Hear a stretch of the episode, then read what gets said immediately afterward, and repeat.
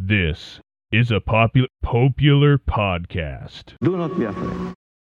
Welcome to Popular History, a library of Catholic knowledge and insights brought to you daily. My name is Greg, and this is the third installment in our 21 part series covering all the 21 new cardinals announced by Pope Francis during his Sunday Angelus on July 9th. The consistory will take place on Saturday, September 30th. Today's cardinal elect is Archbishop Victor Manuel Fernandez, and boy, do we ever have a lot to get through here. This appointment prompted the most discussion of the lot by far, especially on the heels of Archbishop Fernandez's appointment as head of the dicastery for the doctrine of the faith, which Pope Francis announced right at the beginning of this month, barely a week before he followed up with the announcement of Fernandez as one of the new cardinals. I mentioned in my initial commentary on the announcement that it was surprising it came so soon. Fernandez's inclusion seems to be the most credible reason for that, prompting intrepid Vatican watcher John Allen Jr. to describe the occasion as, quote, the consistory of a pope in a hurry.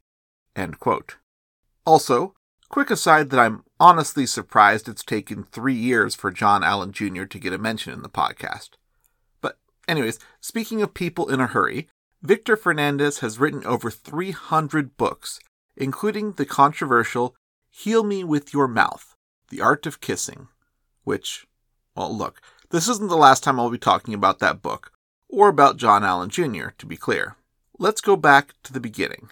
Victor Manuel Fernandez was born on July 18, 1962, in Alcira, in the Cordoba province of Argentina. He entered seminary as a teen and was ordained a priest at 24. He was awarded a licentiate in theology with biblical specialization from the Pontifical Gregorian University in Rome, and subsequently a doctorate in theology from the Faculty of Theology of Buenos Aires, whatever that is. I know what Buenos Aires is, but the just generic Faculty of Theology thing. Actually, I'll tell you exactly what that is. That Faculty of Theology of Buenos Aires that's a phrase that shows up in the press packet that the Vatican popped up to accompany the announcement of Fernandez's appointment to head the dicastery for the doctrine of the faith. And that there, of course, is the appointment that I mentioned at the top of this episode. And it's worth noting that that dicastery is the heir to the literal Inquisition, which makes the whole heal me with your mouth thing all the more amusing. That same press packet is linked in the show notes, and it also includes a letter from Pope Francis that absolutely made the media rounds a couple weeks ago. Referring to the whole Inquisition thing, the letter says, quote, The dicastery over which you will preside, in other times, came to use immoral methods. Dot, dot, dot, skip a bit. What I expect from you is certainly something very different. I'm bringing up Pope Francis in part because there is absolutely a connection between the two Argentinian prelates, including an unsourced anecdote from the late 1990s when allegedly then Bishop or maybe Archbishop Bergoglio allegedly said, No way, you are for other things, when Victor was offered the directorship of a theological institute in Bogota. Victor turned the offer down and wound up at the Pontifical Catholic University of Argentina, first as Dean of Theology and then as their rector from 2009 to 2018.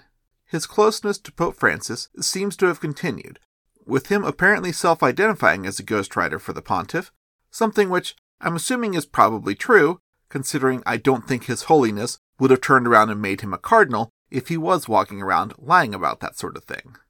Now, very often, prelates either take the diocesan path, holding bishoprics out in the field, or the curial path, picking up titular sees while doing, you know, back office Rome stuff.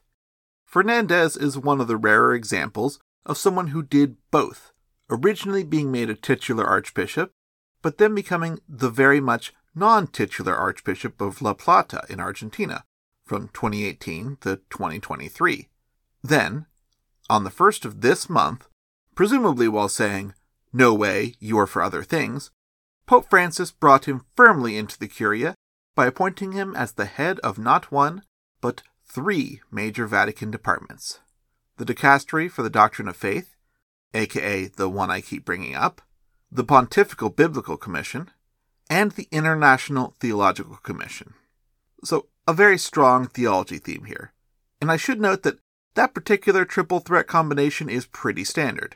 Those three offices have all had the same heads since the early 70s, including then Cardinal Ratzinger, aka the future Pope Benedict XVI.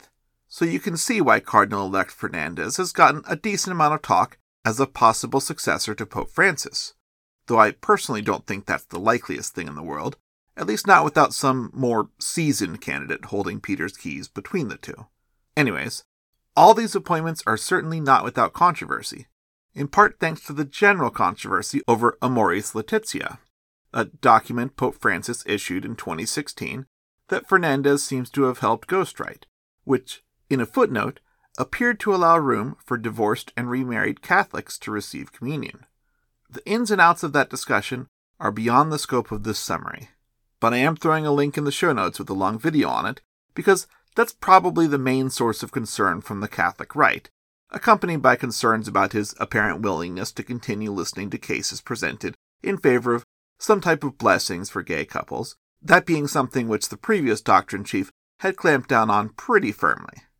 Nor are theological controversies the only controversies here, as Cardinal elect Fernandez will tell you himself that he could have handled his response to reports of clerical sexual abuse that he received in 2019 in a better way. That's enough for today. There's plenty more to discuss about the Cardinal elect, and we may well get another longer format episode on him down the line, as this episode is part of Cardinal Numbers, our ongoing series where we discuss and eventually rate and rank all the cardinals of the Catholic Church. Sometime in the next few months, we'll come to our first judgment where we decide who among them is engaging enough to make it to the next round, where we'll spend more time with them, rating and ranking them using a number of categories I'll make up when the time comes. And the time is not going to come for a while at this rate. Thank you for listening. God bless you all.